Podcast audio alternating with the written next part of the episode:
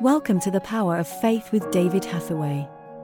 In this episode, David continues his Bible study from the book of Hebrews, chapter 9. Reading from verse 13. If under the old system, the blood of bulls and goats and the ashes of young cows could cleanse men's bodies from sin, just think how much more surely the blood of Christ will transform our lives and hearts. His sacrifice frees us from the worry of having to obey the old rules and makes us want to serve the living God. For by the help of the eternal Holy Spirit, Christ willingly gave himself to God to die for our sin. He being perfect, without a single sin or fault. Christ came with this new agreement, so that all who are invited may come and have forever all the wonders God has promised them. For Christ died to rescue them from the penalty of the sins they had committed while still under that old system. If someone dies and leaves a will, no one gets anything until it is proved that the person who wrote the will is dead. The will goes into effect only after the death of the person who wrote it. While he is still alive, no one can use it to get any of those things he has promised them. Now, open your Bible and join David as he teaches from Hebrews chapter 9. Look at verse 10. Because this earthly covenant stood only in meat and drink and washings and carnal ordinances imposed on the people of God until, and there's a very interesting word here in the um, authorized Bible, imposed until the time of Reformation. Now, to us, the Reformation was the breakaway from the Catholic Church 500 years ago. But here, they're using the same, pause, using the same expression until the time when everything would be changed, reformed, changed. And I want you to notice this that when Christ came, he put an end to the old and opened a whole new dispensation. Verse 11.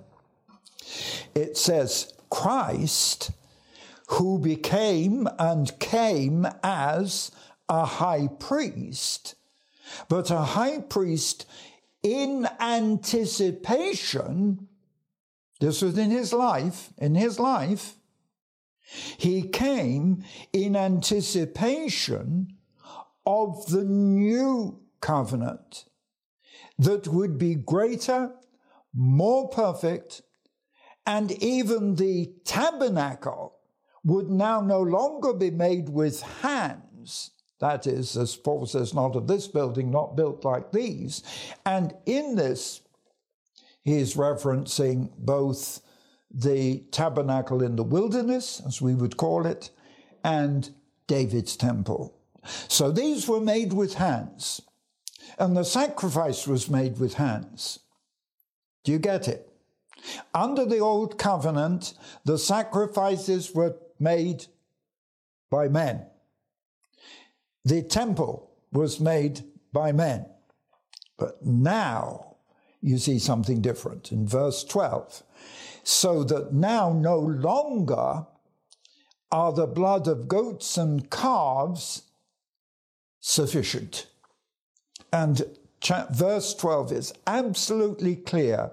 Under the new covenant, which when Jesus was born didn't happen. Remember, this can only happen after 33 years because if you look at this, uh, in verse 13, well, in verse 12, uh, it says, Not by the blood of goats and calves, but by his own blood. Have you got it? By his own blood, he entered in once into the holy place, having already obtained an eternal redemption for us. Now we have a high priest who is the Son of God, who is not only high priest, but he is also the sacrifice. So now, now it's no longer bulls, sheep, goats, or whatever. Those, those are passed away. They were only for a time. Now, they were only a picture. Get it right. These Old Testament offerings, sacrifices, tabernacle were only a brief picture or vision of what one day would come with Christ. So, in verse 13, if the blood of bulls and of goats and the ashes of a heifer, sprinkling the unclean, sanctified and purified the flesh, verse 14, how much more shall the blood of Christ, who through the eternal Spirit offered himself without spot, like the Lamb, without blemish. You know, the sacrifice had to be without blemish. He, without blemish, before God, offered himself to God in order to change our experience and to clear our conscience from all the deadness of the old works, that we could now serve directly the living God. And in verse 15, that's why Christ has become not just a high priest. Notice the word now being used. For this cause, he is the mediator of the New Testament. In other words, the mediator is the someone who comes between us. It comes between us and God. And he was to become the mediator, the means by which we can access this new covenant, the New Testament.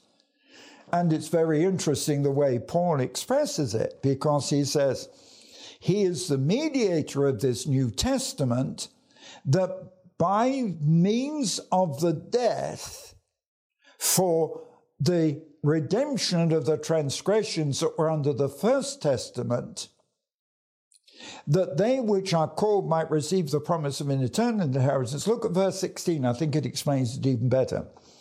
For where a testimony is, there must also of necessity be the death of the testator.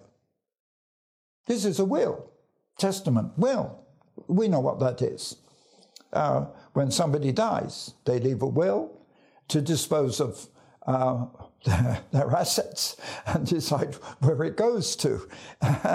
um, I mean, many of you know my wife died more than eight years ago, and she and I had the same type of wills that when she died, everything came to me. If I died first, everything went to her.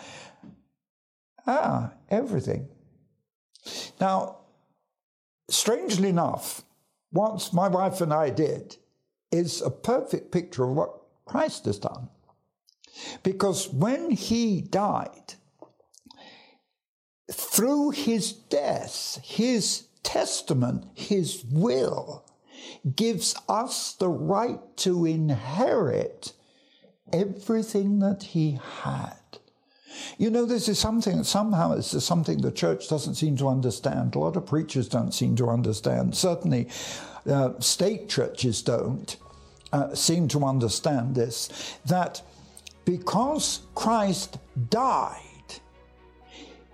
the testament, the will that he left, means that we inherit through him all that he had his power, his blessing, his relationship with his Father. Oh, I could take a long time on going into explain this. Do you understand? You see, in verse 17 it says, This testament or will is of force only after men are dead. Our God is about to do great things. His power is on the increase and he wants to demonstrate his power through you. In 1994, David Hathaway set out to win Siberia for Christ by signs, wonders, and miracles. Over 100,000 received Christ, and over 1,300 miracles of healing were recorded. Why Siberia is the amazing story of what happened and will challenge you to evangelize your city, your nation, and see God's power revealed through you. Why Siberia is now available on Kindle from Amazon. Or visit eurovision.org.uk forward slash shop for the paperback edition of Why Siberia. Thank you for listening to the Power of Faith broadcast with David Hathaway. We would love to hear from you. Contact us by visiting eurovision.org.uk. Also available online are many free teaching resources to help you on your walk with God. David has written many faith building books to encourage and inspire. Order these online today. Each month, David ministers online and in person. Our ministry is only possible because of the faithful support of so many people. For details on our evangelism and humanitarian relief work, visit eurovision.org.uk. Thank you again for listening.